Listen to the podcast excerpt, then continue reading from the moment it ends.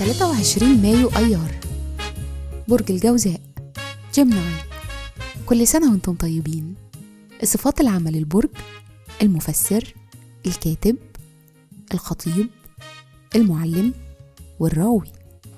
الكوكب الحاكم عطارد العنصر الهواء. الطالع يوم الميلاد. رحلة الحياة. بعد سن التسعة وعشرين غالبا بتبقوا حساسين وحسكم الأمن بيزيد.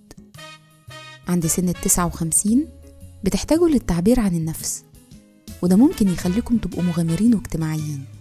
الشخصية؟ حسكم الدرامي العالي بيشاور على احتياجكم القوي للتعبير عن أفكاركم وإبداعاتكم. مهرة العمل؟ طبيعتكم اللي بتميل للبزنس وقدراتكم التنظيمية بيساعدوكم في أي مجال عمل تختاروه. حبكم للمعرفة وموهبتكم في التواصل بتخليكم سهل تتفوقوا في التدريس العلوم الصحافة. كمان عادة ما بيكون عندكم موهبة يدوية خصوصا ليها بعد فني.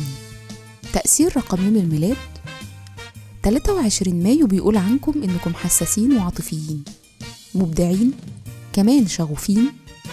يوم 23 مايو بيقول إنكم حساسين عاطفيا مبدعين وشغوفين. في الحب والعلاقات البيت وإنكم تلاقوا شريك من الحاجات المهمة جدا جدا بالنسبة لكم. بس لازم تاخدوا بالكم علشان أنتوا ممكن تبقوا أحيانا اعتماديين في علاقاتكم. بيشارككم في عيد ميلادكم الممثل المصري محمد رمضان. وكل سنة وأنتم طيبين.